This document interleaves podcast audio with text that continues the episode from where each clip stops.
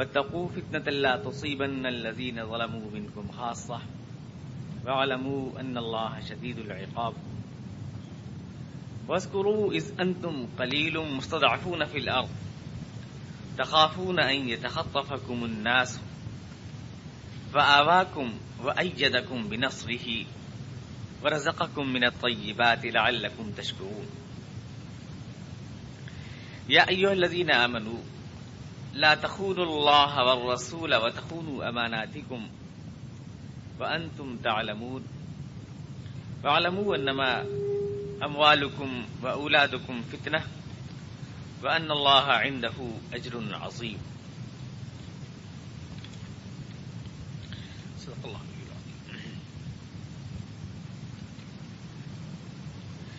اے لوگوں جو ایمان لائے ہو، اللہ اور اس کے رسول کی پکار پر لبیک کہو کیونکہ رسول تمہیں اس چیز کی طرف بلاتا ہے جو تمہیں زندگی بخشنے والی ہے۔ اور جان رکھو کہ اللہ آدمی اس کے دل کے درمیان حائل ہے۔ اور اسی کی طرف تم سمیٹے جاؤ گے۔ اور اس فتنے سے بچو جس کی شامت صرف انہی لوگوں تک محدود نہیں رہے گی جو تم میں سے گناہ گار ہیں۔ اور یہ جان رکھو کہ اللہ سخت سزا دینے والا ہے۔ کیا تمہیں وہ وقت یاد نہیں جب تم تھوڑے سے تھے اور زمین میں تمہارا کوئی زور نہیں تھا؟ تم ڈرتے تھے کہ کہیں لوگ تمہیں مٹا نہ دیں۔ لیکن اللہ نے تم کو جائے پناہ مہیا کی۔ اس نے اپنی مدد سے تمہارے ہاتھ مضبوط کیے۔ اس نے تمہیں اچھا رسک باہم پہنچایا۔ اس لیے کہ تم شکر گزار بنو۔ اے وہ لوگوں جو ایمان لائے ہو جانتے بوجھتے اللہ اور اس کے رسول کے ساتھ غداری نہ کرو، کیونکہ یہ تو خود تمہاری اپنے ساتھ غداری ہے۔ اور تم سب کچھ جانتے ہو۔ اور آگاہ رہو کہ تمہارے مال اور تمہاری اولاد تمہارے لیے فتنہ ہے اور یہ کہ اللہ کے پاس اجر عظیم ہے۔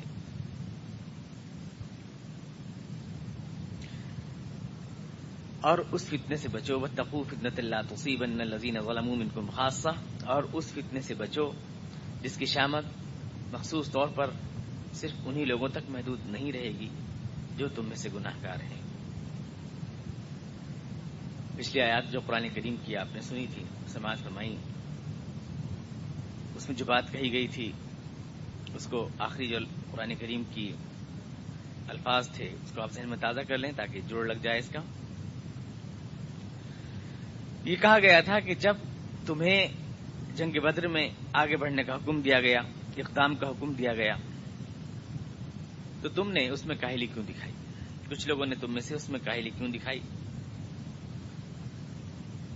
اور یہ کہ اے اللہ، پر ایمان لانے والوں اللہ اور اس کے رسول کی پکار پر لبیک کہو، کیونکہ رسول تمہیں جس راہ کی طرف بلاتا ہے، وہ موت کی نہیں، وہ زندگی کی راہ ہے۔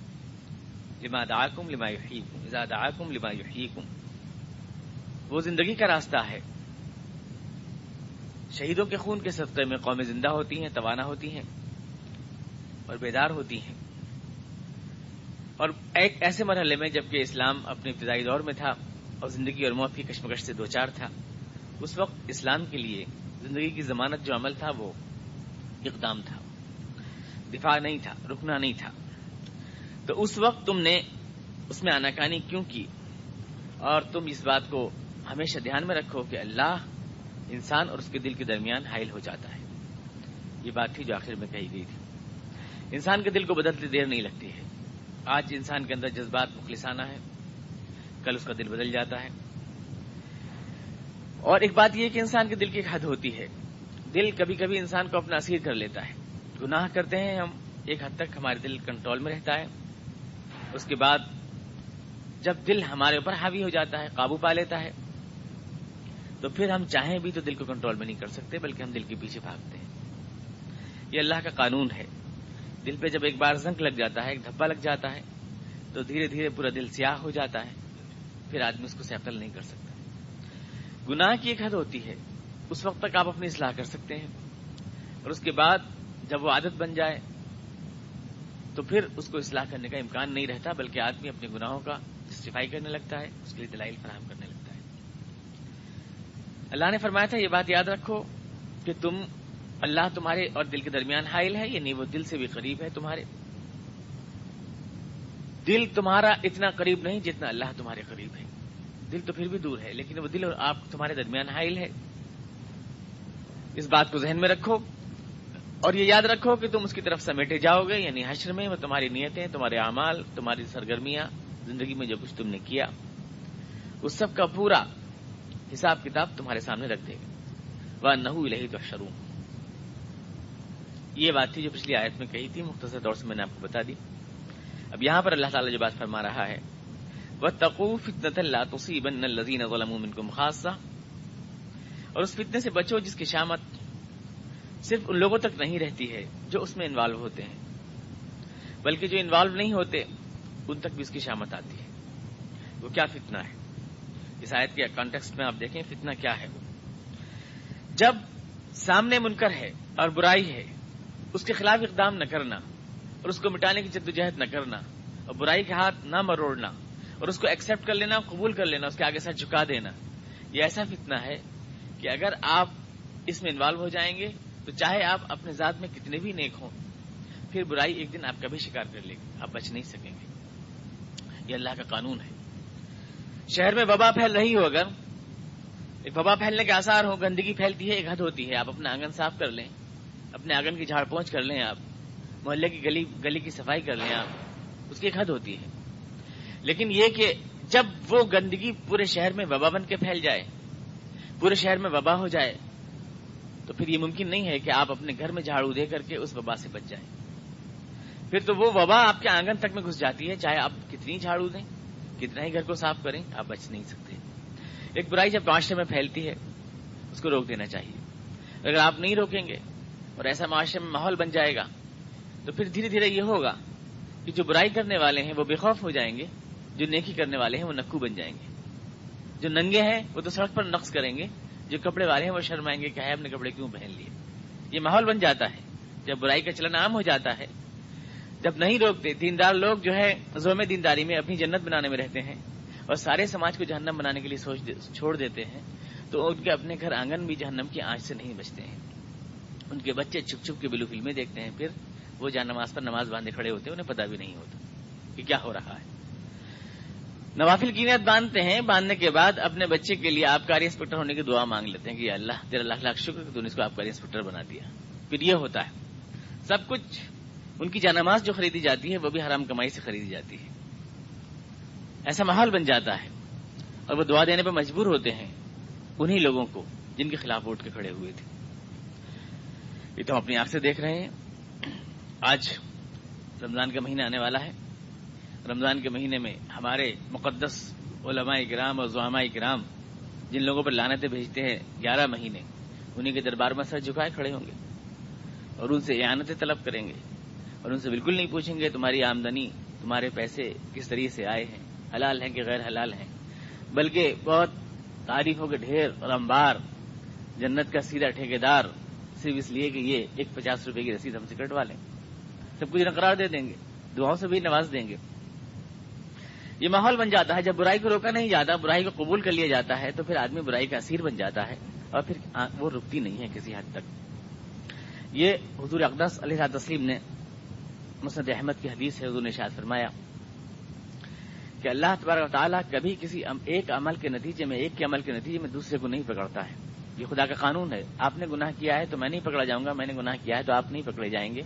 لیکن یہ کہ جب منکر پھیلنے لگے، برائی پھیلنے لگے اور اس کے خلاف نفرت کا جذبہ ہمارے دل کے اندر نہ ہو، تو پھر ہوتا یہ ہے کہ اللہ تعالیٰ اس عمل کو عام کر دیتا ہے اور اس کے نتیجے میں بے گناہ لوگ بھی پکڑے جاتے ہیں۔ آپ نے شاید فرمایا۔ اور پھر لوگ دعائیں مانگتی ہیں، دعائیں قبول نہیں ہوتی ہیں اللہ کے حضور میں۔ کیونکہ دعائیں مانگنے سے پہلے ان کو جو کرنا چاہیے تھا اپنے فرض منصبی انہوں نے انجام نہیں دیا۔ تو یہ آپ نے ارشاد فرمایا۔ آپ نے حدیث میں ارشاد فرمایا، نسائی شریف کی حدیث، آپ نے ارشاد فرمایا لتا امر نبل معروف لطن علم کر او لیز ربن قلوب بازی کو ملاباس او لیز ربن اللہ قلوب بازی کو ملاباس خبردار کہ تم نیکی کا لمبردار بن کے رہو اور برائی کو روکتے رہو، ورنہ یہ ہوگا کہ اللہ تمہارے ایک کے دل کا اثر دوسرے کے دل کے اوپر ڈالے گا۔ جو نیک ہیں، بدوں کی صحبت میں رہتے رہتے اگر بدی کو نہیں روکیں گے اور اپنی نیکی کا نور ان کے بدوں تک نہیں پہنچائیں گے، تو ان بدوں کی سیاہی ان کے دل تک آ جائے گی، پھر یہ ہوگا۔ ایک کا اثر دوسرے دل پر پڑے گا۔ اور وہ نیکی جو چھوٹی سی تھی، جہاں آپ روک سکتے تھے، جب جب تک آپ روک سکتے تھے ایک گھر آنگن میں بند تھی۔ اس وقت تک تو وہ قابل علاج تھی، اس کا مقابلہ ہو سکتا تھا، لیکن جب وہ چھا گئی، طاقتور بن گئی، تو اب اس کو نہیں روک سکتے۔ اس کے اثرات ان لوگوں کے دل پر بھی آئیں گے۔ جو بظاہر بڑے نیک ہیں اور اپنے گھر آنگن میں بڑے اللہ رسول کا ماحول بنائے ہوئے ہیں، لیکن وہ ان لوگوں کی نحوست کا اثر اپنے دل کے اوپر پائیں گے۔ یہ آپ نے شاید فرمایا، تو اس کا اثر تو پڑتا ہے۔ جو ہم دیکھ رہے ہیں، ہمارے جو مسند ارشاد پر لوگ اس وقت قابض ہیں کہ ایسا نہیں ہے۔ بالکل جن دنیا پرستوں کو ڈانٹتے ہیں انہیں کی طرح دنیا پرست ہیں۔ ان سے زیادہ دنیا پرست ہیں، ان سے زیادہ مفاد پرست ہیں۔ میک اپ تو ہے دینداری کا تقوا کا، پرہیزگاری کا۔ پھر واقعی اگر آپ دل چیر کے دیکھیں تو ساری وہ خرابیاں جو پورے معاشرے میں پھیلی ہوئی ہیں، گلے گلے تک ڈوب چکے ہیں اس میں۔ بالکل ڈوب چکے ہیں۔ اگر آپ دن میں ایک لطیفہ آپ کو اس موقع پہ سناؤں کہ حضرت، ان کے کوئی مرید خواب کی تعبیر پوچھنے کے لیے ان سے آئے۔ کہنے لگے، حضرت میں نے خواب دیکھا ہے۔ عجیب غریب خواب ہے۔ اس کی تعبیر بتائیے کیا ہے؟ اور آپ کی صحبت میں رہتا ہوں اور ایسا خواب دیکھا ہے کیا خواب دیکھا ہے؟ کہ گندگی کا تالاب ہے، گندگی کا جوہر ہے۔ میں اس میں تو تیر رہا ہوں۔ ناپاک، ناپاکی میں ڈبکیاں کھا رہا ہوں گلازتوں میں اور آپ ایک خوشبودار شہد کے حوض میں جو ہے تیر رہے ہیں۔ یہ میں نے خواب دیکھا ہے۔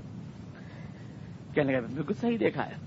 مفاد پرستی، دنیا دنیا میں ڈوبے رہنا، منکرات، فواہش اس کے اندر تم ڈوبے ہوئے اور ہم اللہ کے فضل و کرم سے دین میں پاکیزہ ماحول میں رہتے ہیں۔ خواب پورا، یہ نہیں، پورا خواب یہ ہے کہ آپ مجھے چاٹ رہے ہیں اور میں آپ کو چاٹ رہا ہوں۔ پورا خواب یہ ہے۔ جس کے اوپر ناراض ہو گئے، انہوں نے اپنا آسا اٹھایا اور انہوں نے کہا کہ ملعون، آئندہ ایسا خواب مت دیکھنا۔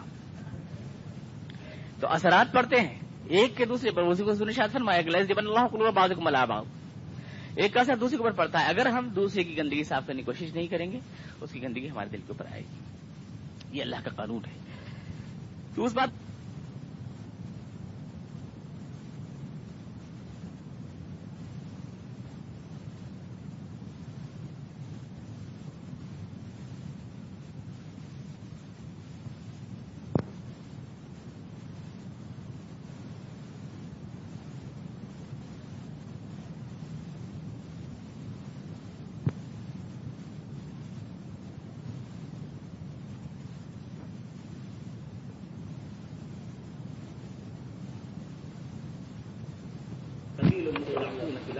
دو طرح کے لوگ ہیں جن کو اللہ تعالیٰ کتاب فرما رہا ہے۔ اگر آپ کو پچھلا درخت یاد ہے جو کچھ میں نے اس میں عرض کیا تھا، تو پچھلے درخت میں یہ بات کہی گئی تھی کہ گمان یاد رکھو اس بات کو کہ اللہ بندے اور اور دل کے درمیان حائل ہو جاتا ہے۔ یہ بات پچھلے درخت میں کہی گئی تھی کہ اللہ تعالیٰ بندے اور قلب کے درمیان حائل ہو جاتا ہے۔ کالم ان اللہ یحول بین المری وقلب اور یہاں کہی گئی یہ بات کہ خبردار، ایک گناہ صرف اسی تک محدود نہیں رہتا ہے۔ جس نے گناہ کیا، بے گناہ بھی اس کا شکار ہوتے ہیں۔ اور جب وہ بن جاتا ہے، تو پھر تمہاری پرہیزگاری تمہیں فائدہ نہیں پہنچا سکتی۔ تو وہ دو طرح کے لوگ ہیں۔ دو طرح کے لوگ سے اللہ تعالیٰ بات کہہ رہا ہے۔ ایک تو وہ ہیں جو اللہ کے احکامات کو سنتے ہیں اور اس کی اطاعت کرتے ہیں۔ اللہ کے احکامات کو سنتے ہیں، مانتے ہیں، اعتقاد کرتے ہیں، لیکن اطاعت کرنے کا حوصلہ اپنے اندر نہیں پاتے۔ ایک تو وہ لوگ ان سے اللہ تعالیٰ نے فرمایا کہ تم نے سنا اور تم نے اعتقاد تو کیا، لیکن بین المری وقل بھی اگر اس کے مطابق تم نے عمل کا جذبہ اپنے اندر پیدا نہیں کیا، تو یاد رکھنا، دل میں جو بات آئی ہے وہ دل سے نکل بھی سکتی ہے، کیونکہ اللہ دل کے اور بندے کے درمیان ہے۔ جو دل میں آیا ہے، اس کو زندگی میں آنا چاہیے۔ اگر اس کو پکڑ کے رکھنا ہے اعتقاد کو، اور خالی اعتقاد کے بل پہ جیتے رہے، زندگی اس کے مطابق نہیں ڈھالی، تو یہ اعتقاد دل ہی میں مر جائے گا، عمل تک نہیں آنے پائے گا۔ یہ تو ان لوگوں سے کہا۔ جو مانتے ہیں اعتقاد کرتے ہیں، لیکن عمل کا حوصلہ نہیں پاتے اور یہ آیت ان لوگوں سے کہی جو مانتے بھی ہیں، اعتقاد بھی کرتے ہیں اور عمل بھی کرتے ہیں۔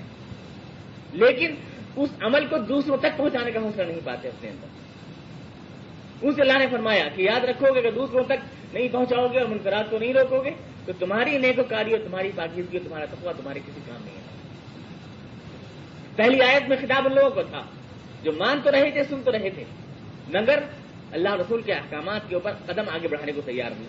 یعنی اطاعت کرنے کو زندگی میں تیار نہ تھے اور یہاں ان سے خطاب کیا، جو مان بھی رہے ہیں، سن بھی رہے ہیں، اطاعت بھی کر رہے ہیں، لیکن منکر کے خلاف نفرت کا جذبہ ان کے دل میں نہیں ہے اور قدم آگے بڑھانے کو تیار نہیں ہے۔ تو ان سے اللہ نے فرمایا کہ یاد رکھو کہ جب خدا کی آفت آئیں گی، مصیبتیں آئیں گی، قوم پر عذاب آئیں گے، تو صرف وہی شکار نہیں ہوں گے، تم بھی شکار ہو جاؤ۔ ڈرو اس فتنے سے جس کا صرف گناہ گار شکار نہ ہوں گے، بلکہ متقی پرہیزگار بھی اس میں پکڑے جائیں گے۔ بس تقو فتنت اللہ تصیب الذین خاصہ وعلموا ان اللہ شدید العقاب. وذکروا اذ انتم قلیل مستضعفون فی الارض اور یاد کرو وہ وقت، یاد کرو وہ وقت جب تم زمین میں تھوڑے سے تھے، قلیل مستضعفون فی الارض دبے ہوئے تھے، کمزور تھے زمین میں. تخافون ان يتخطفكم الناس. ڈرتے تھے اس بات سے کہ لوگ تم کو اچک کے لے جائیں گے. یہ حال تھا تمہارا. مکے کے اندر سہمی زندگی گزار رہے تھے. اللہ کا نام لینے کی ہمت تمہارے اندر نہیں تھی۔ اللہ کا نام جذبے اور جوش کے ساتھ لے نہیں سکتے تھے۔ جناب عمر فاروق رضی اللہ ایمان لائے ہیں اور خانہ کعبہ میں لے گئے صحابہ کرام کو تو پہلی بار نعرہ تکبیر بلند آواز سے لگایا گیا ہے۔ مسلمانوں کو اللہ کی عظمت اور اللہ کی تکبیر، اس کے بجائے دار ارقم میں بند تھے مسلمان۔ یہ حال تھا۔ لیکن اللہ نے آج تمہیں مدینے میں شوقت عطا فرمائی ہے۔ مدینے میں تمہیں طاقت عطا فرمائی ہے۔ مدینے میں آج تمہیں وہ اقتدار عطا فرمایا ہے کہ تمہارے جو چاہتے ہو وہ ہوتا ہے۔ اور تمہارے چشم ابرو کے اشارے پر یہاں کے قوانین مرتب ہوتے ہیں۔ آج یہ طاقت اللہ نے تم کو عطا فرمائی۔ یہ نتیجہ ہے تمہاری اقدام کا، اللہ کی راہ میں قدم آگے بڑھانے کا، اللہ کی راہ میں ترک وطن کر دینے کا۔ اللہ نے جو وعدے کیے تھے، وہ وعدے اس نے تم سے پورے کیے ہیں۔ کامیابی کے جو وعدے تم سے کیے گئے تھے، وہ کامیاب ہوئے ہیں۔ تم ایک تھے، دو تھے، تین، چار، پانچ تھے۔ پینتیس آدمی صرف تم دار میں بند رہتے تھے۔ کوئی تمہاری آواز نہیں تھی، کوئی تمہاری طاقت نہیں تھی۔ اور اس خدا نے تمہیں اتنی کمزوری سے اٹھا کر طاقت کے اس مقام پر لا کے کھڑا کیا ہے۔ آج تو کیا خدا کے وعدے تمہارے حق میں پورے نہیں ہوئے؟ کیا خدا نے تمہارا ساتھ نہیں دیا ہر موقع پر؟ پھر یہ قلت اور کثرت کا فلسفہ کہ ہم تھوڑے سے ہیں اور وہ بہت سے ہیں، یہ کیوں کہتے ہو؟ یہ کیوں لاتے ہو سامنے کیوں ہمت توڑتے ہو اپنی؟ کیوں قدم آگے نہیں بڑھاتے ان کے مقابلے میں کہ ہم تھوڑے ہیں اور وہ زیادہ ہیں؟ تم تو بہت تھوڑے تھے اور آج تمہیں طاقتور ہو، خدا نے تمہیں طاقت بخشی ہے۔ کس نے دی ہے؟ اسی اللہ نے دی ہے۔ کیا وہ اللہ بدل گیا ہے؟ کیا وہ اللہ نہیں ہے؟ کیا اس کے وعدے نہیں ہے کیا اس کے قوانین نہیں؟ بس گرو کی تم کلیل مسافر نہ اللہ تعالیٰ یہ بتانا چاہتا ہے کہ دنیا میں کامیابی کا طریقہ دفاع نہیں ہے، بلکہ اقدام ہے۔ پسپائی نہیں ہے، بلکہ آگے بڑھنا ہے۔ آگے بڑھنا۔ آگے بڑھنے کا حوصلہ جو قوم کرتی ہے، خدا تعالیٰ اس کو ذلت کے مقام سے اٹھا کر عزت کے مقام سے اٹھاتا ہے۔ دیکھیں اللہ تعالیٰ نے یہاں پر اپنے انعام کے طور پر ذکر فرمایا۔ لوگ تو کہتے ہیں کہ ارے بھائی، یہ حکومت، سیاست وغیرہ کی باتیں، یہ دین کی باتیں نہیں ہیں۔ کیا لکھ بیٹھ گئے آپ یہ قریشی میں تھوڑی ہے کوئی۔ نماز پڑھو، اللہ کو یاد کرو، جنت جاؤ، جنت میں جاؤ، مرنے کے بعد کی بات کرو، زمین کے اوپر سے آسمان کے اوپر کی بات کرو کہ زمین کے نیچے کی بات کرو، مگر زمین کی بات نہیں کرو۔ زمین کی بات نہیں کرو، یہ سب سیاست کی باتیں ہیں۔ یہ سب غلط ہے یہ آپ کیا قرآن شریف میں نکال نکال کے دکھا رہے ہیں؟ تو قرآن کریم خود فرما رہا ہے۔ قرآن کریم اس کو احسان کے بطور فرما رہا ہے۔ آپ قرآن کریم کی آیت پہ غور کریں۔ قرآن کریم احسان بطور کہہ رہا ہے مسلمانوں سے۔ الفاظ پہ غور کریں کیا ہے۔ قرآن کریم کہہ رہا ہے، یاد کرو مسلمانوں، تم بہت تھوڑے سے تھے کلیل مستضعفون فی الارض، زمین میں دبے ہوئے تھے۔ تخافون ان يتخطفكم الناس۔ اور اس بات سے ڈرتے تھے کہ لوگ تم کو چک کے نہ لے جائیں۔ تخافون ان يتخطفكم الناس۔ اس بات سے تم ڈرتے تھے کہ لوگ تم کو چک کے نہ لے جائیں۔ فآواکم وایدکم بنصرہ پھر اللہ تعالیٰ نے تم کو ٹھکانہ دیا، تمہاری مدد کی، تمہیں طاقت عطا فرمائی، حکومت عطا فرمائی مدینے کا اقتدار عطا فرمایا۔ اللہ تعالیٰ اس کو احسان کہہ رہا ہے کہ نہیں کہہ رہا ہے؟ اپنے اللہ تعالیٰ شکر کا مطالبہ کر رہا ہے نہیں کہ اللہ تشکرون۔ تمہیں رزق طیب دیا، رزقکم نے طیبات تمہارے لیے انواع اقسام کی نعمتیں فراہم کی۔ یاد کرو اس بات کو کہ تم کیسے مکے میں رہتے تھے اور آج مدینے میں کیسے شان سے رہتے ہو۔ خدا تعالیٰ اس شان کی زندگی کو اپنا احسان بتا رہا ہے۔ یاد دلا رہا ہے اس کی زندگی کو۔ یہ خدا کا احسان ہے۔ دنیا میں کمزور بن کے جینا، دنیا میں ڈرتے ہوئے جینا کہ کوئی ہم کو چک کے نہ لے جائے، یہ احسان نہیں ہے خدا کے نزدیک، بلکہ خدا اس بات کو احسان کہہ رہا ہے کہ یاد کرو اس بات کو کہ تم تھوڑے سے تھے۔ زمین میں اچک لیے جاتے اتنے سے تھے۔ ڈرتے تھے کہ لوگ تم کو اچک کے لے جائیں گے۔ اللہ نے تم کو ٹھکانا دیا، مدینہ عطا فرمایا۔ مدینے میں خدا نے تمہیں حکومت عطا فرمائی، تمہاری مدد اس نے فرمائی اور تمہیں کھانے کے لیے بہترین رزق اس نے فراہم کیا۔ اس کو اللہ تعالیٰ اپنا احسان بتا رہا ہے۔ یہ خدا کا احسان ہے۔ تو خدا تو اس کو احسان بتا رہا ہے، لیکن اس کے بندے اس کو احسان ماننے کو تیار نہیں ہے۔ کہ یہ احسان نہیں ہے۔ احسان یہ تھوڑی ہے۔ کوئی یہ کیا آپ کی سیاست کی بات ہے کوئی احسان تھوڑی ہے۔ اللہ تعالیٰ اس طاقت کے دور کو بطور احسان فرما رہا ہے۔ مسلمان دنیا میں مغلوب بن کے جیے، مظلوم بن کے جیے۔ جن لوگوں کا یہ فلسفہ ہے، مسلمان ہاتھ جوڑ کے جیے دنیا میں۔ یہی کچھ کامیابی ہے فروت نہیں خاص ساری توازو اللہ تعالیٰ تو اس کو نہیں مان رہا ہے۔ اللہ تعالیٰ اس طرح پیش نہیں کر رہا ہے۔ اللہ تعالیٰ طاقت کو احسان بتا رہا ہے۔ طاقت کے ساتھ زندگی کو احسان بتا رہا ہے۔ لیکن جو لوگ غیر ملکی فلسفوں سے معروب ہیں، اسلام دشمن فلسفوں سے معروب ہیں، وہ مسلمانوں کو یہ سمجھاتے ہیں کہ یہ سب بیکار کی باتیں ہیں، بلکہ متوازے بن کے جینا، دوسروں کو بنائے ہوئے فریم کے اندر جینا، دوسروں جو نقش مرتب کی ہے ان کے مطابق جینا، اسلام کے افو درگزر اور صلح اور مہربانی کے سبق پڑھانا اور پاٹ پڑھانا، دنیا کو اور اس کے مطابق جینا، بس کسی کو کوئی لفظ ناگوار نہ لگ جائے، کسی کے مقابلے میں کوئی بات نہ ہو جائے، کوئی ایسی بات نہ ہو جائے جس کو کسی کو چپ جائے، کوئی نوکدار بات نہ ہو جائے، بس پیار کی تصویر بن کے جیو دنیا کے اندر۔ یہ بات جو لوگ کہتے ہیں، ان کو اللہ تعالیٰ اس آیت میں جواب دے رہا ہے۔ بس تو رو اس ان تم کلیل مسکراٹو نہ پلاؤ یاد کرو کہ تم تھوڑے سے تھے زمین میں، اور خدا نے تمہیں زمین میں ٹھکانا دیا، خدا نے تمہیں طاقت عطا فرمائی۔ خدا نے تمہاری مدد کی اور تمہیں اس نے نصف طیب عطا فرمایا۔ اس کو اللہ تعالیٰ بطور احسان تذکرہ فرما رہا ہے۔ اس دور میں جو ہے، نیا فلسفہ یہ شروع ہوا ہے کہ جو لوگ مسلمانوں کو طاقت اور عزت کی بات کریں، وہ قابل نفرت قرار پاتے ہیں۔ اور جو مسلمانوں کو پسماندگی کے اور سفائی کے سبق پڑھائے ہیں، ان کو بہت زیادہ دانشور سمجھا جاتا ہے کہ یہ بہت دانشور ہیں۔ جو پسپائی کا سبق پڑھائیں، جو مسلمانوں کو یہ سکھائیں کہ ہمیں باطل کے مقابلے میں سر چکا لینا چاہیے۔ ان سے ہمیں فائٹ نہیں کرنی چاہیے۔ ان کے مقابلے میں ہمیں نہیں آنا چاہیے۔ یہ اللہ کے رسول کا اسوا نہیں ہے۔ اللہ کے رسول کا اسوا تو صرف یہ ہے کہ محبت اور رحم نبی کو نہیں چاہیے کہ وہ قیدی بنائے، جب تک زمین میں اچھی طرح، ملک میں اچھی طرح وہ کر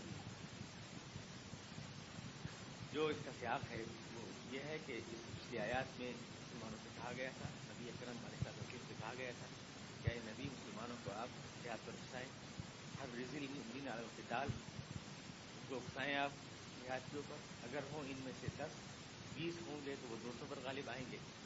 سو ہوں گے تو ہزار پر غالب آئیں گے۔ یہ اس لیے کہ وہ لوگ شعور نہیں سمجھ نہیں یعنی مسلمان کو چونکہ مقصد کی سمجھ ہے، مقصد کا شعور ہے۔ اس لیے مسلمان ناقابل شکست ہوتا ہے۔ اور اپنے سے کئی گنا طاقت کے مقابلے میں وہ غالب رہتا ہے۔